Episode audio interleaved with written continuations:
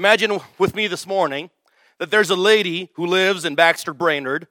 Her name is Lydia. Like many of you, she likes the color purple. Lydia needs to be saved. How is she going to be saved? God wants to save Lydia, not only Lydia, but Lydia and all of her household. How is she going to be saved? We're in Florida earlier this year, and we saw a small plane riding on the sky Jesus saves. I thought that that was really cool. But the question in my mind was how? How does Jesus save? How are people going to read that and how are they going to know how to be saved? Yes, Jesus saves. How? So there's Lydia. She lives around nearby. How is she going to be saved? In your mind, how is she going to know that Jesus Christ is the way, the truth, and the life, and that there's no other way through the Father but through Him? How is she going to know? Imagine there's a psycho gentleman, let's name him Phil. God wants to save Phil. How is he going to be saved? Now imagine for a moment that both Lydia and Phil don't live here in Baxter or Brainerd. They live in a city with no gospel witness whatsoever. And God wants to save them. How is God going to save them? God wants to save souls. He sent his Son into the world to save souls. For God did not send his Son into the world to condemn the world, but that the world through him might be saved. How are they going to be saved? In Acts chapter 16, we see the record of God saving souls. God moving, directing, orchestrating events so that souls may be saved. In Acts chapter 16, we see God saving the lost through the gospel of Jesus Christ, planting a church in the city of Philippi. This is Paul's second missionary journey after he separated from Barnabas. He's traveling through Asia Minor. And he takes with him three companions Timothy, Silas, and Luke. So there's Paul, Timothy, Silas, and Luke. We're going to start reading Acts chapter 16, verse 6. Now, when they, Paul, Timothy, and Silas, had gone throughout Phrygia and the region of Galatia, notice, they were forbidden of the Holy Ghost to preach the word in Asia. Think about that for a little bit. God did not allow them to go to Asia. After they were come to Mysia, they essayed, they attempted to go into Bithynia. But the Spirit suffered them not. Again, God did not allow them to go there. Excuse me.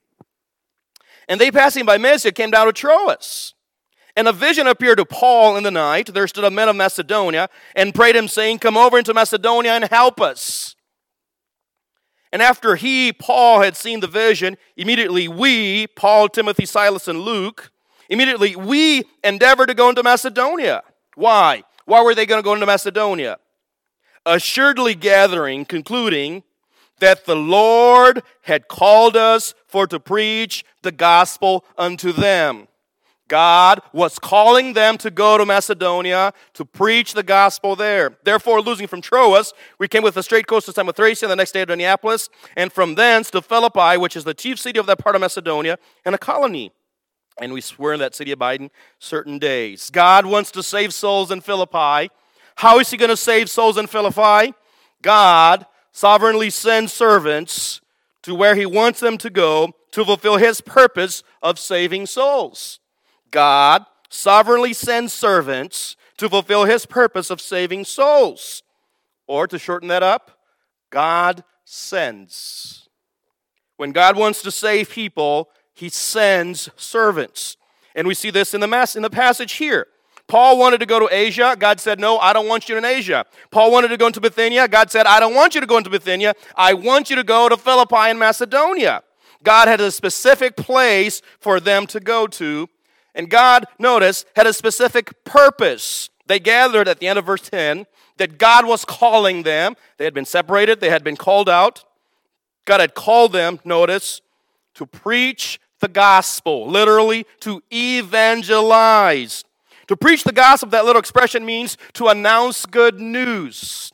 One of the best things about being a missionary is the opportunity to share good news with people who are lost. It's one of the very best things about being a missionary. Everyone you talk to, you have good news to share with them. And the good news is that God loved the world, that He gave His only begotten Son, that whosoever, anyone, and everyone who believes in Him will not perish but have everlasting life. This is great news. God loves the world. He gave His Son so that the world might be saved one of the best things about being a missionary is the opportunity to share good news with anyone we talk to. We live in a city of about 25 million souls. I can go to each and every one of those and tell them that God loves them and sent his son to die for them, and that if they believe, they will be saved. One of the best things about being a missionary is the opportunity to share good news with people who only have bad news otherwise. For God sent not his Son into the world to condemn the world, but that the world through him might be saved. He that believeth in him is not condemned, but he that not believed is condemned already, because he hath not believed in the name of the only begotten Son of God. And this is the condemnation that the light is come into the world, and men love darkness rather than light, because their deeds were evil. He that believeth on the Son hath everlasting life. But he that believeth not in the Son shall not see life, but the wrath of God abideth on him. Without good news, people are left with very, very bad news. God called Paul and his companions to go to Philippi to share good news. God calls specific people to go to a specific place with a very specific task to share good news. Paul wanted to go to Asia. God wanted him in Philippi. Now, God has placed us in the city of Sao Paulo. Let me tell you, Sao Paulo is not one of my favorite cities. It's a city of 25 million souls. It's a busy, bustling city. There's traffic jams all the time, everywhere. On Sundays, it takes us 12 minutes to get to church. Any other time of the week, to go six miles, it takes us an hour and a half. I listen to the Bible, I sing, I do reading in traffic, I can write papers in traffic. It's a polluted city. There's lots of crime. I would have not chosen Sao Paulo as my target ever. I would have chosen Honolulu in Hawaii. While in seminary, I thought that God was going to send us to East Timor. It's a country in Asia that is Muslim, but they also speak Portuguese. I thought the Lord was going to send us there. But while in seminary, the Lord got us in contact with a Brazilian exchange student who was living in Minnesota, attending a Christian church or attending a Christian school, who was not a believer. And uh, he came from the northeast part of Brazil. He was really struggling with the cold weather in Minnesota. He was really struggling with life. And we started studying the Word of God with him, and the Lord saved him. And then he went back to Brazil, and the Lord used him to save his family. And the Lord used that to get a hold of our hearts to send us back to Brazil. Of course, we wanted to go back to Brazil because for 17 years, Patricia was the only person saved in her family, and we were still praying for the Lord to save her family. And upon returning to Brazil, the Lord gave us the privilege of seeing her mother and sister come to know the Lord Jesus Christ as their Savior. Her father and uh, brother are still not saved yet. But God sends specific people sends them to a specific place with a very specific task to preach the gospel unto them. God sends. Verse 13. So they went to Philippi. On the Sabbath, we went out of the city by a riverside where prayer was one to be made, and we sat down, and notice this little expression, and spake unto the women which resorted thither. In regular English, they talk, they talked to the people there.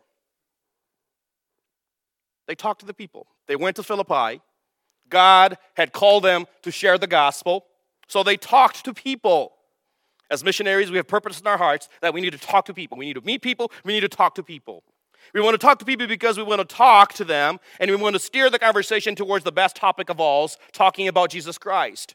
You can't talk to people about Jesus Christ if you never talk to people.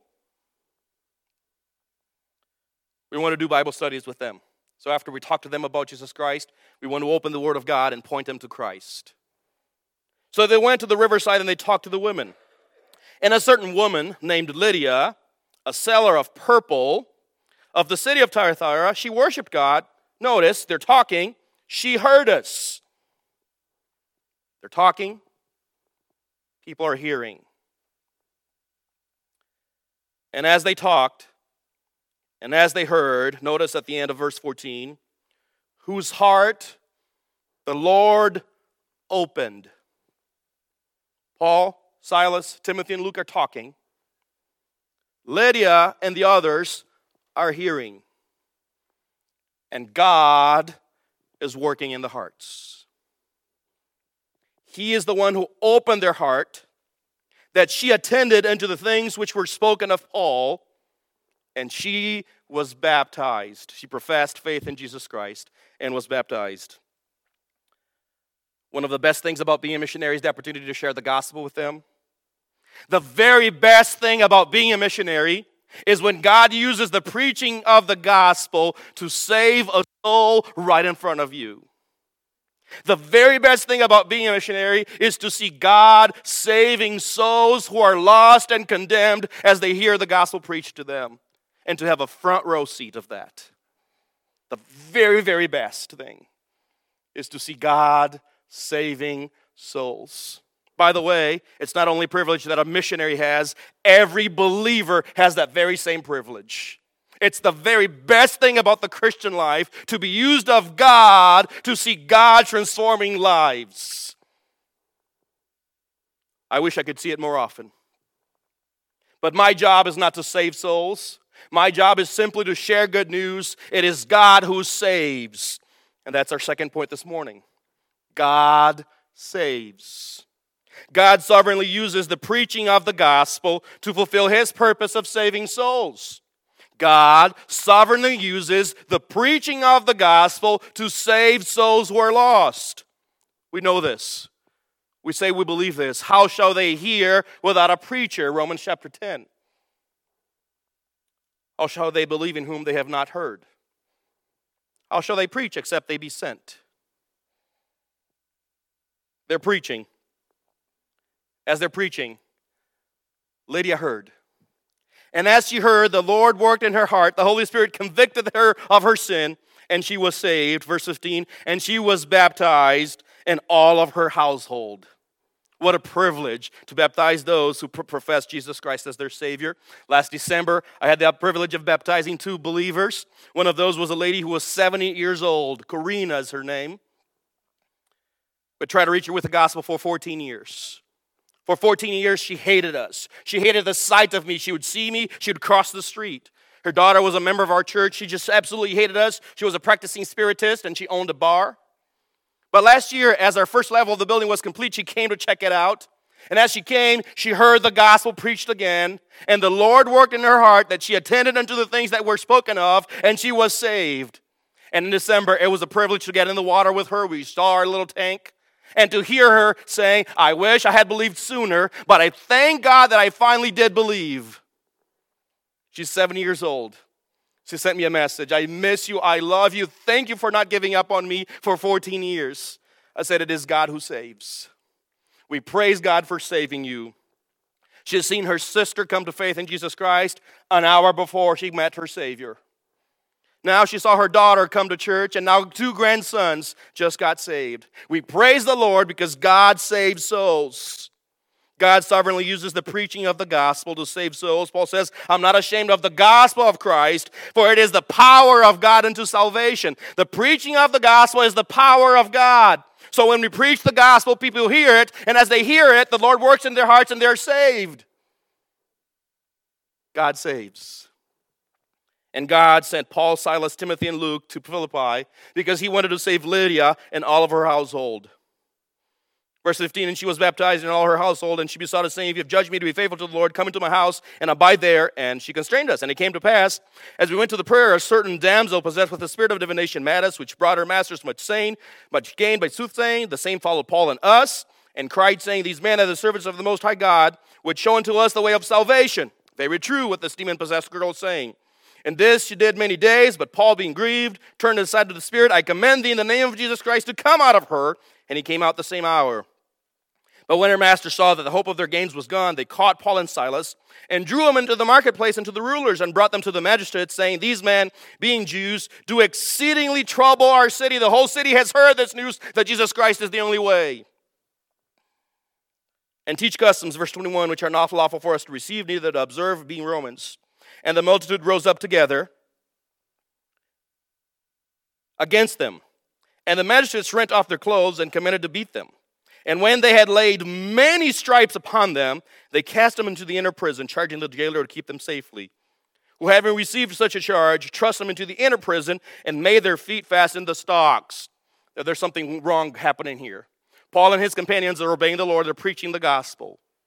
And the result of preaching the gospel, of being faithful to their call, is that they were arrested, they were stripped of their clothing, they were beat up, they received many stripes, and they were cast in prison. What is wrong, Lord? Do you not see what is happening here? Why are they in prison if they are obeying the Lord? What is happening? Maybe soon in this country, they will start arresting people for preaching the gospel. It could be within our lifetime. They have threatened to arrest a pastor in California who simply wants to gather. Well, let me ask you this if they started arresting people for preaching the gospel, would you ever be arrested? Could they ever gather up any information to convict you of being a Christian? Besides coming to church on Sunday? If they arrested people in this country for preaching the gospel, would you ever be arrested? Paul and his companions were arrested, placed in jail. And verse 25 is a challenge to my life. And at midnight, Paul and Silas prayed and sang praises unto God. We need to learn as believers to always be thankful in every season. No matter what happens around us, always praise God because He knows what He is doing. He is God. At midnight, bleeding backs. They're praying. Perhaps they're praying for the salvation of souls. Perhaps they're praying to be released from prison. But they're singing praises unto God, and it's always the hardest time to praise God in the midst of trials. But that's what they're doing. And notice, and the prisoners heard them and suddenly there was a great earthquake so that the foundations of the prisons were shaken and immediately all the doors were opened and everyone's bands were loosed. And the keeper of the prison awaking out of his sleep and seeing the prison doors open would have, he drew out his sword and would have killed himself supposing that the prisoners had been fled. But paul cried with a loud voice saying do thyself no harm. We're all here. Then he called for light and sprang in and came trembling and fell down before paul and silas and brought them out and said sirs what must I do to be saved? You see, God had to work in the heart of Phil, the Philippian jailer. God had to bring him to his knees to the point of desperation so that he would ask this important question What must I do to be saved? And they said, simple, straightforward answer Believe on the Lord Jesus Christ. Jesus, the one who saves. Christ, the anointed, the Messiah. He is Lord. Believe in Jesus Christ, and you will be saved, you and your house. And they spake unto him the word of the Lord, and to all that were in his house. And he took them the same hour of the night, and he washed their stripes, and he was baptized, he and all of his and when he had brought them into his house, he set meat before them and rejoiced, believing in God with all of his house. God saved the Philippian jailer. Again, as he heard the preaching of the gospel, as he heard that Jesus Christ is the way, the truth, and the life, and that there's no other way to be saved, as he heard the preaching, he was saved. God sovereignly uses the preaching of the gospel to save souls. God wanted to save the Philippian jailer, and God worked in his life. So he would hear, and he would believe, and that he was baptized. God sends, God saves. As I've said, God is still saving souls today. And he's still using the same old method of the preaching of the gospel of Jesus Christ. As believers of Jesus Christ, tell other people about Jesus Christ, how God loves the world, and his son, his son into the world to save the world. And as people hear, God saves them.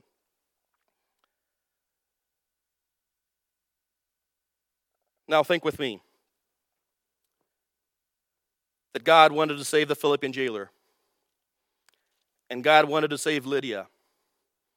How did God do that? Well, God prevented them from going to Asia or Mysia. God gave them a dream so they would go to Philippi. So they went to the riverside, they started preaching, God saved Lydia. Then this demon possessed girl shows up. They expel the demon. They get arrested for expelling the demon. And they get placed in jail. Why did God put them in jail? Because there was a jailer that God wanted to save. God put them where He wanted them to be. You see, God is more interested in the salvation of souls than He is in our comfort.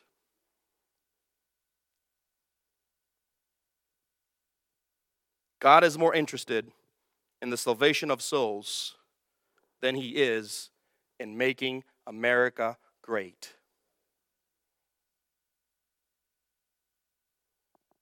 We're not here to be comfortable. We're here to serve Jesus Christ. Maybe I've lost all my support already, Pastor. But think with me God wanted to save a jailer. So he put Paul and Silas where? In jail. And then he sent this great earthquake, powerful enough to open the doors, controlled enough that no one got harmed. And he saved them. God knows what he is doing. God sovereignly orchestrates the events of our lives to fulfill His purpose of saving souls. God sovereignly orchestrates the events of our lives to fulfill His purpose of saving souls. Why are they in prison? So they can preach the gospel to the jailer. Why are they in Philippi? Because God wanted to save souls in Philippi. Why are we in Sao Paulo? Because God wants to save souls in Sao Paulo. Why are you in Baxter Brainerd? Why are you in Minnesota? I know you've asked yourself that question many times. God wants to save souls in Minnesota. Perhaps that's why he doesn't allow any Minnesota teams to ever win. So we can always remember that Jesus Christ is the hope, He is the way, He's our joy, He's our fulfillment. Many years later, the Apostle Paul wrote a letter to these believers. He says, I thank my God upon every remembrance of you. Always in every prayer of mine, for you, always making requests with joy, for your fellowship in the gospel from the very first day until now. Being confident of this very thing, that he who hath begun a good work in you will perform it, will complete it until the day of Jesus Christ. The same God who began working in Philippi would continue working in Philippi. The same God who has begun working in Sao Paulo will continue working in Sao Paulo. The same God who began working in Baxter Brainerd will continue working here. What are we to do? Pray, praise, and preach. God did not send his Son into the world to condemn the world, but that the world, through him, might be saved. What a wonderful privilege we have to watch God saving souls as we preach the gospel of Jesus Christ. Pray for us that the Lord will continue saving souls in Sao Paulo, in Brazil.